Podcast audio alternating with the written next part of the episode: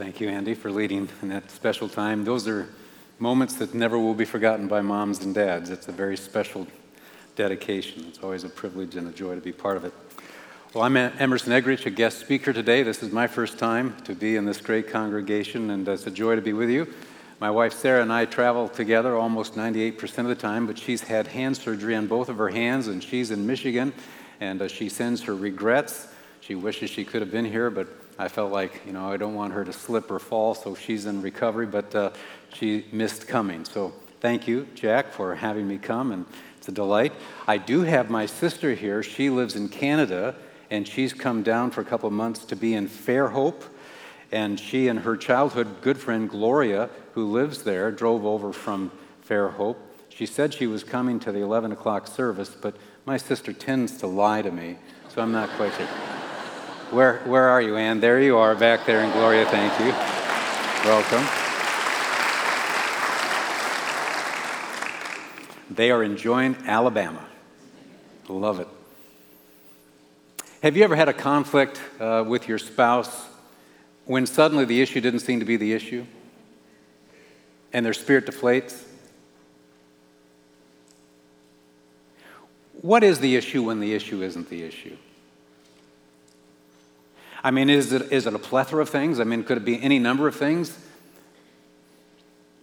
What happens quite often is that we have this moment where we are talking about something that's serious to both of us, or definitely one of us, and there's a point in the conversation when suddenly we sense the other person's spirit is either provoked or deflates, and we go, What? What? What, what did I say? What? What? Or we may not even ask the what, but we can clearly tell that something here has been said that has resulted in their spirit deflating. And what's interesting at that moment is most often we are in a little bit of disbelief about that. Because as we are in a relationship with our spouse, and it can happen between a, a, a, a mother and son, a father daughter, it can happen between anybody of the opposite sex. You're, you've been working with someone at work for 12 years, male, female, and, and, and where you have somewhat of a close relationship with the person, um, that they're not so guarded that they're not going to reveal that. So you have some kind of a relationship there. So it's not just husband wife, it's any male and female, and I'll say male and female, I'll explain that in a moment, because what's interesting, when the other person's spirit deflates, we have a tendency to be dismissive of them as a bit childish. We're a little bit in disbelief that they would react to this because we can't imagine deflating or somehow reacting to this. It's no big deal to us, not as, as big as it is to them. And, and not only do we see them deflating over something that we think is somewhat childish, we sense at that moment that they're actually offended by us that they're holding us responsible for what we consider an immature response. And we're, we're, we're, we do not enjoy this kind of exchange. And this kind of thing happens in all relationships. The best of relationships, the ones that would be less than best. It happens with all of us. And what's interesting is that it, it happens based on gender, and we'll talk about that because I'm going to share with you, maybe I have the audacity to make this claim, but there's just one basic reason that the human spirit deflates. And it's pretty simple. And once you get this, it, it really does prove to be extremely helpful and powerful, and it empowers us, it, it, it enables us to motivate the other person. I mean, there's just so many wonderful upsides to this. I, I guess I actually need to correct a little bit. There's one thing in the female, and there's one thing in the male and they're not the same. And this is what makes it interesting. Because when her spirit deflates as a male, we just think she's overly sensitive. She just she personalizes everything. Just uh, unbelievable. Unbelievable. And here we go again. And not only are we in disbelief that she's deflating again over this, she obviously holds us responsible for not having done whatever we're supposed to do correctly. That we've triggered this, we're the cause of this.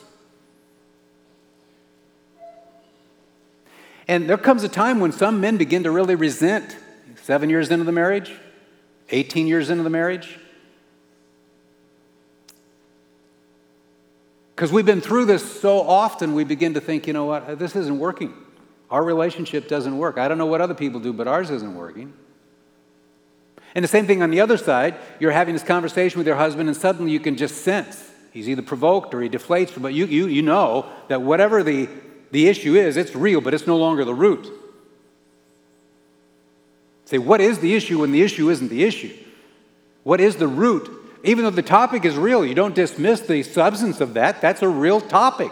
It isn't to be minimized, it isn't to be, but suddenly it is no longer the priority because they're more vulnerable to something else than they are to the topic.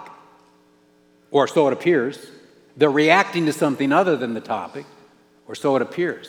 And it's so easy as a wife to look at him and think, you know, those scales, our narcissism, are all true about you. It's all about you. It's all about you. And you can't believe that he would be so reactionary. It's so childish. Because you can't imagine reacting over something like this.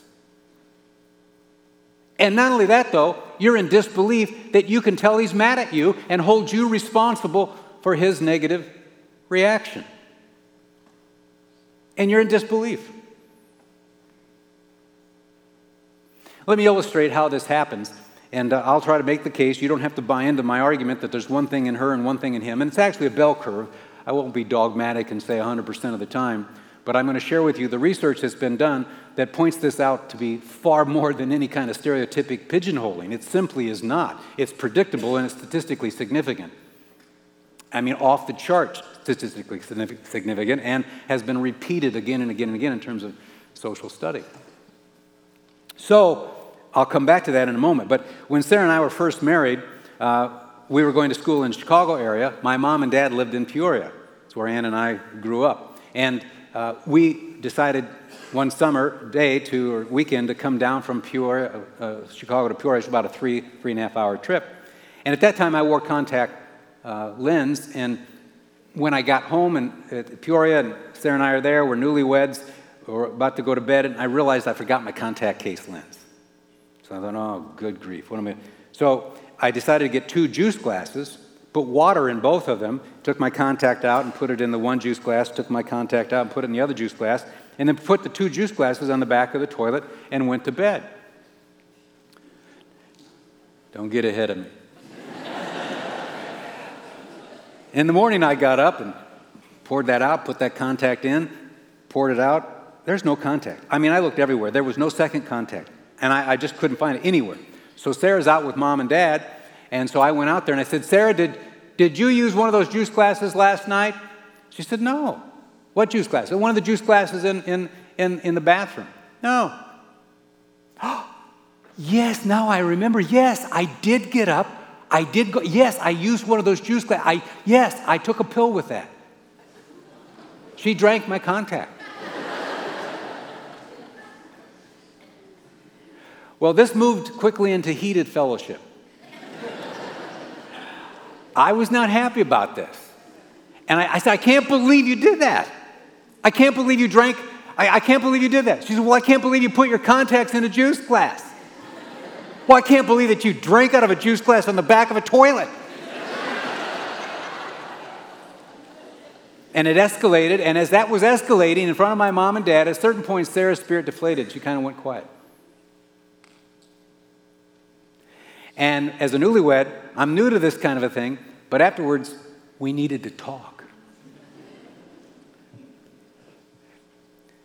You see, at a certain point, it wasn't about the contact lens. That was real. I lost my contact. But at a, another point in that conversation, it went to a deeper issue, which was the root issue now in terms of our relationship for that moment in time, for those next several hours. So, what was the issue with Sarah if the issue wasn't the contact lens? I'll tell you in a moment. I'll fast forward now to the Christmas time. Sarah's a farm girl from Indiana. Her dad farmed 2,000 acres of corn, and she was part of 4 H and all of that farm community. And, and she was Miss Congeniality of Boone County one of the fairs, and she could sew, she could cook. And I, I never asked if she rode a bull, but I'm sure she could have. But, um, you know, she just was part of that whole culture. And, she made me a jean jacket for Christmas. It was the special last gift, the big gift, and she had done it secretly. I hadn't even been, I was clueless, and she kept it hidden from me. And so that moment came, Christmas morning, all the presents had been opened except for this last one. She's beaming, and I open up the box. It's a jean jacket. I put it on. Thank you. She's watching me like a hawk. She said, You don't like it. No, I, I like it. She said, You don't like it. I said, No, I like it. You don't like it. I said, Sarah, I like it. Why are you telling me I don't like it? Because in our family, when we like something, we go, Thank you, thank you, thank you, thank you, thank you, thank you, thank you, thank you.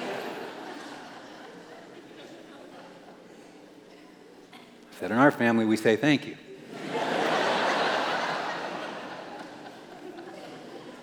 but at a certain moment, my spirit deflated. It was no longer about the jean jacket. And I wasn't aware of it at the time, but through the years, I've began to go back and think, you know, what was going on at that moment? Ah, ah. See, I deflated at a certain point because something just happened there to me as a male. Now, what's so interesting is that Sarah deflates when I think, oh, we don't have to have this talk. Just move on, just drop it, forget it. It's no big deal. It's a big deal to her. And when she found out later, well, oh, come on. Well, uh, but it's a big deal to me. So, what's going on? Well, one, it's one issue. And it's uh, in our relationship and almost all the relationships, and we've done research, and I'll share some in just a moment. It seems to be the, the pattern with her again and again and again. And it seems to be the pattern with me again and again and again.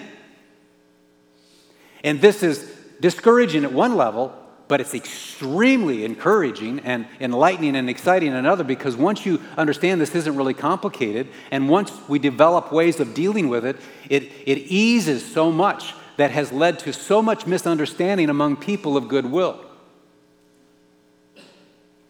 See, when Sarah and I married in 1973, I didn't say to Sarah, you know, I've been thinking about this. I hate you, and you hate me. So let's get married. See, it doesn't go down that way. So, how is it that two people filled with goodwill suddenly begin to think maybe they married Hitler's distant cousin? How does this happen? Due to misunderstanding, not ill will. Ill will can set in through resentment, distrust can be undermined through adultery and other things, but it doesn't start there. Never starts there. And this is why we've been bringing healing to many couples because we say you got derailed earlier on due to an honest misunderstanding. There was never ill will. It was this ongoing clashing of different views on things due to your gender, and it, it ended up causing this tension between the two of you. Because for the life of you, you couldn't understand why the other wasn't stopping this. We, we brought what we call in philosophy the moral ought. You ought not to feel that way, and you ought to react this way. And they said, Well, you ought not to feel the way you feel, and you ought to react this way. And based on our gender, we're correct. It's so easy. Just do this. And see, one of the challenges for us as a culture, and this is why there's some tension in the relationship, that, and, and maybe quoting Jesus here will help me make the point. In Matthew 19 4, he said, Have you not read? He who made them from the beginning made them male and female.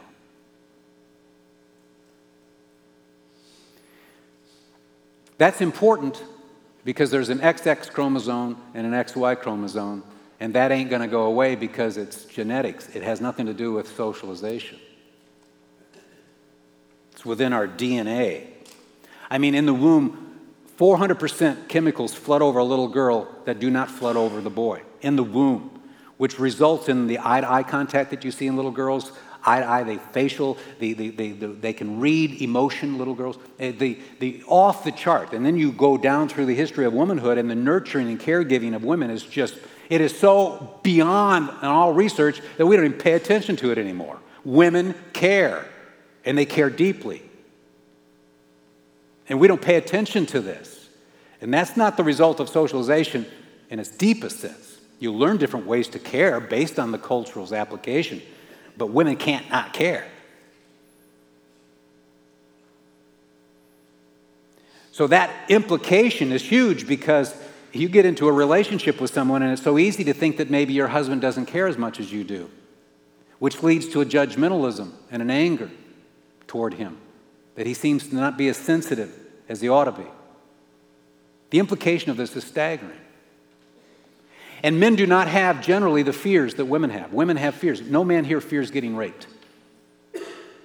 We just don't have the fear. Women function in many ways on fear. And there are reasons for that that are substantive. Men don't have the fears. It's so easy. Grow up, women. Quit. You just freak out over everything. So easy to be dismissive. And I could go on and on and on about the research that points these things out that are inherent. And instead of resenting them, we need to embrace them. Because once you begin to understand some of this, it explains some of the reactions and it, it explains some of the deflating. But one of the problems we have in the culture is that because we say that men and women are equal, we have said they are the same. Big mistake. Because we're equal does not mean that we're the same. And if we were the same, then one of us is unnecessary.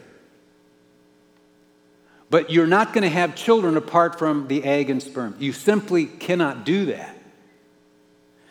We are equal, but we're not the same. And God, from a believer standpoint, Jesus said, Have you not read who made them from the beginning, made them male and female? Very precious. I like the fact that God designed women to look at the world through pink sunglasses and colors what she sees. She wears pink she puts in pink hearing aids and affects what she hears. She speaks through a pink megaphone. And she expects everybody to know what she means by what she says because her girlfriends do.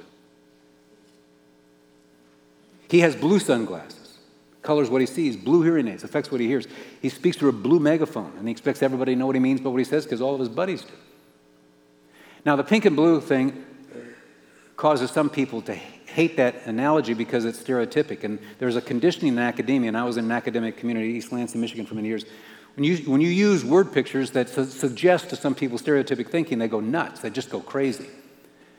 So, one of the things we need to see is that this word picture is very helpful to many of us because when you put pink and blue together, what color does that form? Purple, the color of royalty, the color of God. And the Bible says that God made us man and woman, husband and wife, to reflect the nature of God, the image of God, the character of God. It is powerful. And in that sense, God's not pink, God's not blue, God is purple. Husband and wife together reflect his nature, his image, his character. It is a precious thing. And if you are called to be celibate, you receive what we call a compensatory gift. It is a gift that's given to you that compensates for you so that you can reflect the nature of God as an individual as opposed to one who's in a marriage. And the awesome beauty of this, even Christ and the church is represented in the husband wife relationship that Paul talks about. I mean, this is a precious privilege that we have. And God designed us to come together as husband and wife to reflect His nature. He didn't make us the same, though He made us equal. And there's a deep reason for that. And it's a good thing. But that difference leads to clashing preferences because what she focuses on and what she deems is important sometimes isn't a focus of his, and he doesn't really necessarily think it's that important. Two guys go hunting. They're out four days. They come back. She said, How was your time with Harry? Good. What'd you talk about? None. Didn't you talk about his wife's pregnancy? Is Mary pregnant? See, women cannot imagine that two men could be together and not talk about the pregnancy. So therefore, they don't care. Isn't that the correct conclusion? And yet, every man here would literally die for his wife. Recently, remember in Aurora, Colorado, where that man opened up fire in that theater? There were female commentators that were stunned when they learned that three boyfriends there with their girlfriends threw themselves instantaneously on their girlfriends, weren't even married, threw themselves on their girlfriends, took the bullets, died. And those three girls walked out of that theater. And there were female commentators who were saying, What's with this? There wasn't one man in this country who said, What's with that? The disconnect between who we are as men. We literally die. And Jesus Christ had no greater love as a man than this that he laid on his life for his friend. According to Jesus, self sacrifice is the definition of love. The problem is when men are not sentimental and forget to write a card, then he is labeled as unloving because he's so insensitive, and yet tomorrow night he literally gives his life. I wonder how many of those three couples had an argument going into the theater where each of the girlfriends was trying to coach him on being more loving.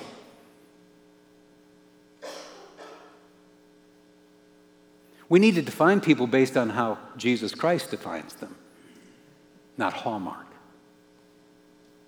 And that isn't to be dismissive of the woman's sentimentality and needs. It's something that God has made within you. It's only to say if we become judgmental, self righteous, and bitter toward the male because he fails to be a female, we need to hear Jesus again. Have you not read? He who made them from the beginning made them male and female. And I add to that, not wrong, just different. Equal, but not the same. Pink and blue, together to reflect his image. But what is this one thing that's going on in the spirit of Sarah? What's this one thing going on in the spirit of Emerson? And is she every woman? Is he every man? Think bell curve here. I'm not going to say 100% of the time. But I'm going to share with you that this one thing is so much the case that once we get in tune with it, it just enables us to, to be at peace with each other. Because we don't end up resenting the other and continuing to have the conflict escalate. You can get off of the conflict cycle.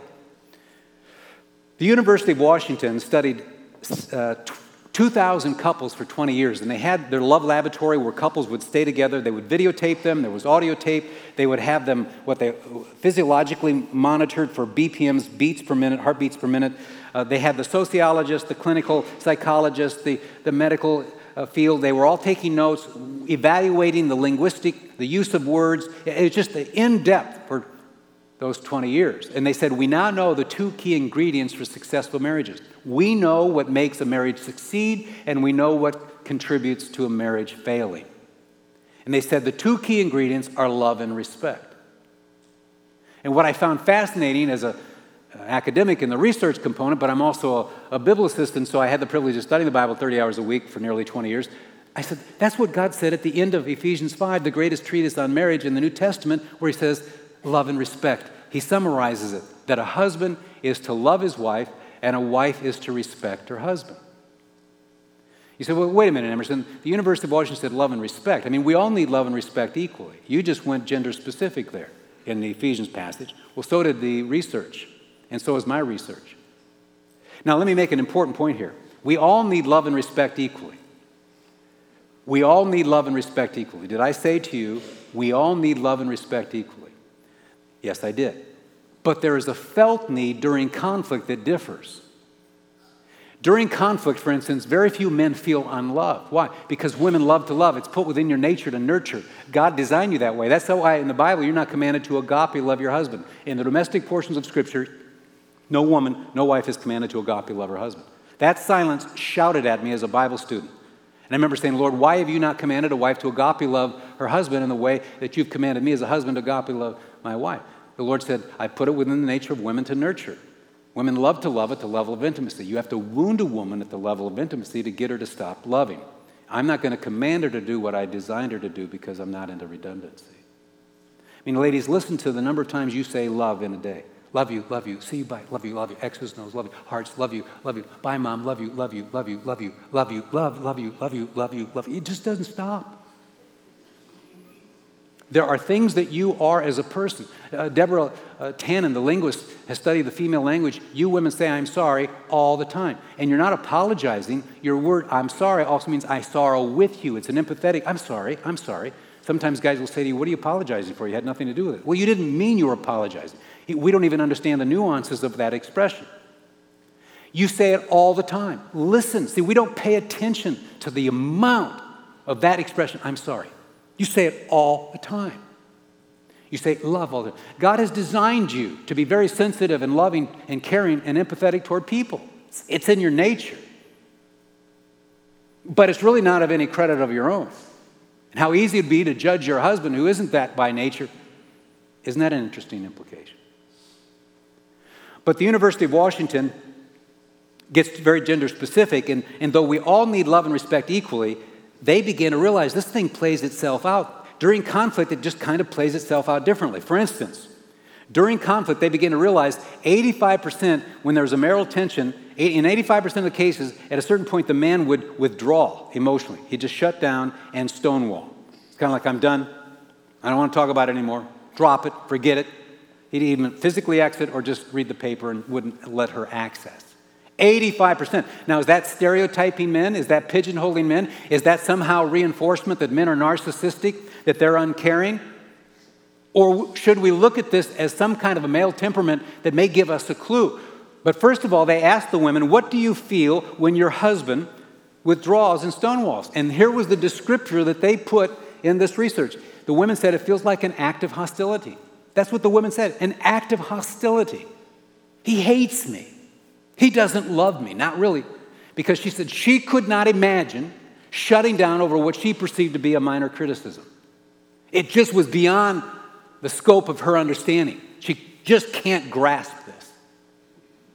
It's so easy, see, when he would deflate, oh, brother, oh, oh, oh. now what? Now what did I say? And not only did she see that as childish, he was holding her responsible for his reaction. And she was aghast. And you do that for seven years, 18 years, and you begin to resent the other person if you don't know what's going on. Now, what's, what's interesting during this conflicted moment, they had the man's heartbeats being monitored, and during these conflicted moments, the men's heartbeats would get to 99 beats per minute. He looked very stoic, but he's in that's called warrior mode. 99 beats per minute is the heartbeat per minute that a man goes to right before he jumps on a hand grenade to save his buddies in war. The adrenaline, it just it's just and when that happens, this is why your husband says you're picking a fight with me. And you're not trying to pick a fight. You're trying to connect. But he thinks you're picking a fight because it feels to him, because no one talks to him this way. No one in his life talks to him the way you talk to him. So it, to him, it's just you're picking a fight. You're just using this topic as an opportunity to send me a message. And you don't like who I am as a human being. And, and so this, this feeling that she has, but he's doing this act of hostility. But the question here is, why is he reacting this way? When she looks like she's emotionally out of control, her heartbeats were normal. Because all you have to do is, in humility and genuineness, say, I'm sorry, honey, I shouldn't have reacted that way. Women will go, Oh, I'm sorry too. I shouldn't have said I was bad. I was really worse. They'll go right. It's axiomatic. Because she's now achieving the objective behind that apparent out of control emotion. She's not out of control. She knows exactly what she's doing. She's just trying to get a message through, and that's the best way she knows how to do it. You get humble, she softens immediately. Because her heartbeats are not, she's not out of control. But we actually look like we're under control, and we really, that, those heartbeats. So, the, what's going on with the male? Well, if Andy and I were best of buddies and we got into a heated moment here and we were really, you know, at a certain point, men don't talk, you just really, oh, but we're best of buddies. So, what do we do? Drop it, forget it, I'm out of here. I'm not. And we do that because we could hurt each other physically. So, it's, it's honorable.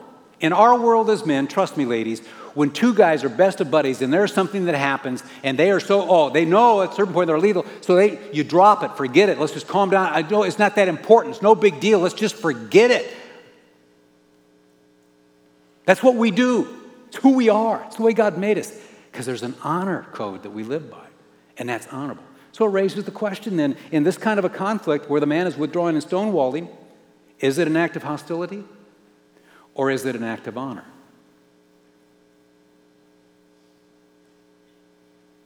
It just depends on whether you're videotaping in pink or blue. The answer is yes. But the culture of intimacy has become pink. So the judgment is made against your future precious baby boy. How many of you have sons? He will be labeled as hostile, hateful, and unloving. It won't be that he does what he does because he's trying to do the honorable thing. Won't even come close to it. Because it'll be interpreted through the female emotionality and need. And that's a legitimate need. But there are two in the relationship, and both have a need. The problem, of course, is at those moments, each has a different need, and each tries to deal with what they perceive to be an unmet need in different ways. They cope differently. But what happens is the way they cope ends up being offensive. And quite often, we're feeling defensive in the first place, but our defensive reaction appears offensive, and this thing just really gets out of control at times and we're in disbelief over each's reaction. On the other side of the equation, they started watching what women did. And they noticed that in the home, women are very assertive. Outside the home in stranger groups, women allow for interruptions, they're quieter, uh, women are, are different in that. But in the home, they're very assertive. You don't have to train a, a wife to be assertive toward her husband unless she lives in just absolute fear of the man. So she will move toward him to connect. And when she does that, She's trying to connect. You know, I've said to men, your wife confronts to connect. Guy says, no, she confronts to control. I said, no, she confronts to connect. She tries to control. It's very difficult for men. And so, but what the researchers began to look at is that's a criticism. There's a complaint. She's bringing a criticism and a complaint. And over two, two decades, uh, 2,000 couples, it's not politically correct for us to say that women are critical and complaining. Yeah, but that's what it is. Is every, you, you, we got to be fair to the. And they did. Criticism, complaint, criticism, complaint, criticism, complaint, criticism, complaint. And the husbands are asked, What do you feel on this ongoing criticism? Ongoing criticism just feels like she's got contempt. Contempt was the descriptor, contempt for who I am. She's just using this topic as an opportunity to send me a message that she finds me despicable as a human being, that I'm not as loving and caring and sensitive as she is, and there is something inherently wrong with me. And she's using this topic as another opportunity to send that message to me. Now, I know from the research, and I've already pointed out, women do what they do because they care. They, they move toward the husband because they care. They don't see this criticism as a criticism. They, I, I'm bringing this up because I care about us, I care about you. I'm complaining because I care about us, I care about you. I, I'm trying to get a message through. So it raises the question is it an act of contempt or is it an act of care? It just depends on whether you videotape in pink or blue. But the answer is yes.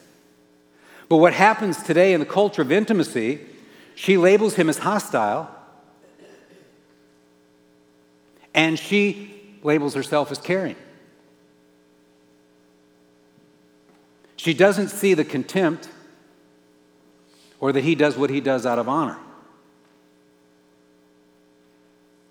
And your precious daughter in law, sweet, no meanness in her, she's not going to understand this and she's going to send a message. In fact, Shaunti Feldhahn did a research and they asked 400 American males this question Would you men rather be left alone and unloved in the world or be viewed as inadequate and disrespected by everyone? Again, would you men rather be left alone and unloved in the world or viewed as inadequate and disrespected by everyone? A random sample, decision analysts out of Houston, a secular group, and they were blown away by a number of questions, but that was one of them. And almost pushing up to 80% of the men said they'd rather be left alone and unloved in the world. Men are very vulnerable not egotistical, not narcissistic. When you send a message, I find you inadequate as a human being and I do not respect who you are as a human being. We're not talking about respecting bad behavior. No one respects bad behavior. We're talking about respectfully confronting the spirit of the man who has conducted himself in a way that's not respectable. In the same way, you don't love the fact that your wife is doing something horribly wrong, you lovingly confront her spirit about that which isn't lovable. We get it on that level. Why do we not get it here? Because the natural response on the part of a female when she's upset is to be disrespectful. She doesn't see it though. And the same thing, a man is very naturally unloving when he feels disrespected, but he doesn't see it. It's very natural for us as a man to withdraw and stonewall on the heels of what we perceive to be disrespect. And we don't understand the extent to which it feels like an act of hostility toward her. So we feel that we're correct. And you're trying to do the loving thing on the heels of feeling unloved, and you come across in a way that you've upped the ante, but you're not trying. I mean, women say to me, I don't know what respect is. I said, Do you know what disrespect is? They say, Yeah, I got that down. I got that down. But he should know I didn't mean it. And you don't. You're trying to get a message through. So we have this huge misunderstanding, and that's when this derailment begins to happen. We've asked 7,000 people this question. When you're in a conflict with your spouse or significant other, do you feel in love at that moment or disrespected? 83% of the men said they feel disrespected. 72% of the women say they feel unloved. See, this is a felt need, not a true need. We're not talking about, she needs respect, R E S P E C T. But here's the deal follow the money. What do I mean? Watch the movie industry, watch the card industry. There's not one card from a husband to a wife with an anniversary card that says, Baby, I really respect you. Happy anniversary. And at the end of a movie, you don't have the hero embrace the damsel and say, I want to respect you the rest of my life. Follow the money. The movie Hollywood understands it, they understand male and female. The, the card industry understands it. It's not to say you don't need R E S P E C T, you do. But even that song was written by Otis Redding, and she stole it from him. Even one song we had, they took, you know, Aretha came. They, she, she didn't steal it, but he said that little girl took that song from me. And he was singing it to his wife. I need your respect.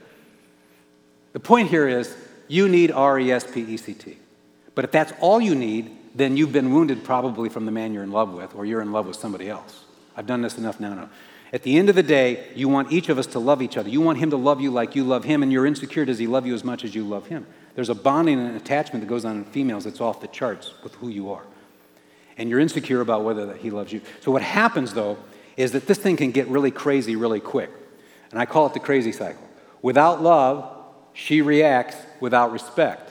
Without respect, he reacts without love. Then without love, she reacts without respect. Without respect, he reacts without love. And this baby starts to spin. And when the issue isn't the issue, in all probability, not always, but in all probability, bear, uh, bell curve, statistically significant, she's probably feeling unloved and he's probably feeling disrespected. The challenge is what are we going to do at that moment? And what's even more interesting is that something happens that feels unloving to you as a woman. You seek to do the loving thing to move toward him. In that conversation, he tells you're disrespectful. He shuts down on you, and you feel even more unloved. And you have four levels of proof that you're right. You're not interested in being right, you just know you are. And when you get together with the other girlfriends, you all have the same experience, and groupthink sets in. But the same thing's going to happen with all these daughter in laws towards your sons. And we've got to put a stop to this. Have you not read? He who made them from the beginning made them male and female. Not wrong, just different. We're not talking about violence here. We're not talking about immorality. We're talking about clashing preferences that we all get into.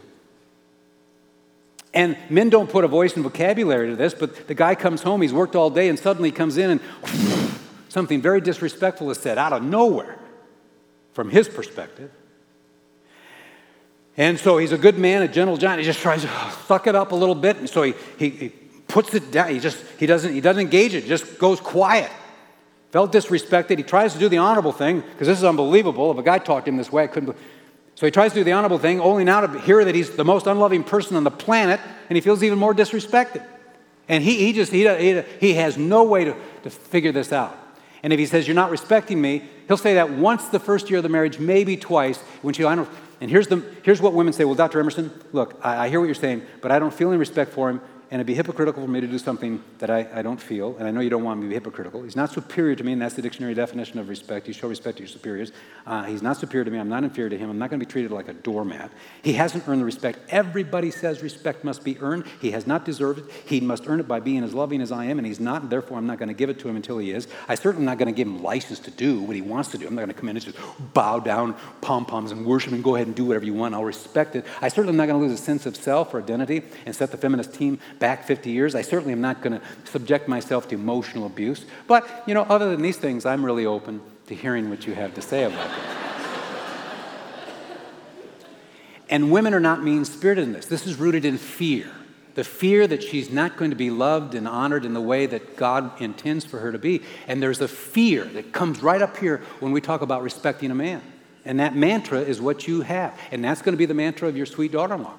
And your son is just going to die because he has a need. We're not talking about a egotistical, narcissistic attitude. It's a need, and it's the need that men have. And when we go to war, men go to war, we honor each other, and within hours we're all dead because we died for each other. We honor the spirit of the man. We believe in the man. We don't see this as narcissistic. We, there's a dis, there is such a huge disconnect. But when men feel disrespected, they don't break down and cry. And as a result of that, we misinterpret them. They get angry. And that just reinforces that they've got a problem. Women break down and cry. So guess where the empathy goes?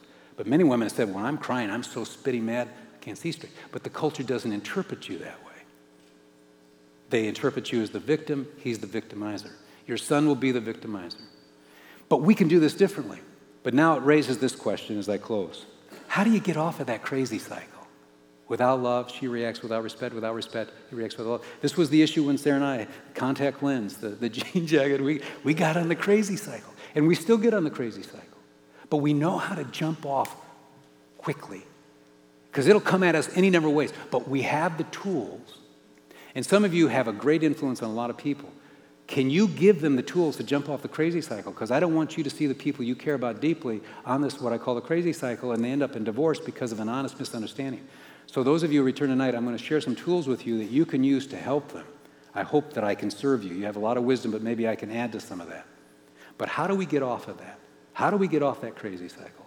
Tonight, I'm going to share how we can jump off, how thousands of couples have learned to jump off that crazy cycle. And I'll tell you, we're all going to get on it. You can't stay off of it. You just can't. It's going to happen because you're going to have honest differences of opinion. And you each have vulnerabilities where the other doesn't. And it comes at us unexpectedly. And when it happens, what are you going to do? Tonight, I'm going to share with you what you can do. Let's close in prayer.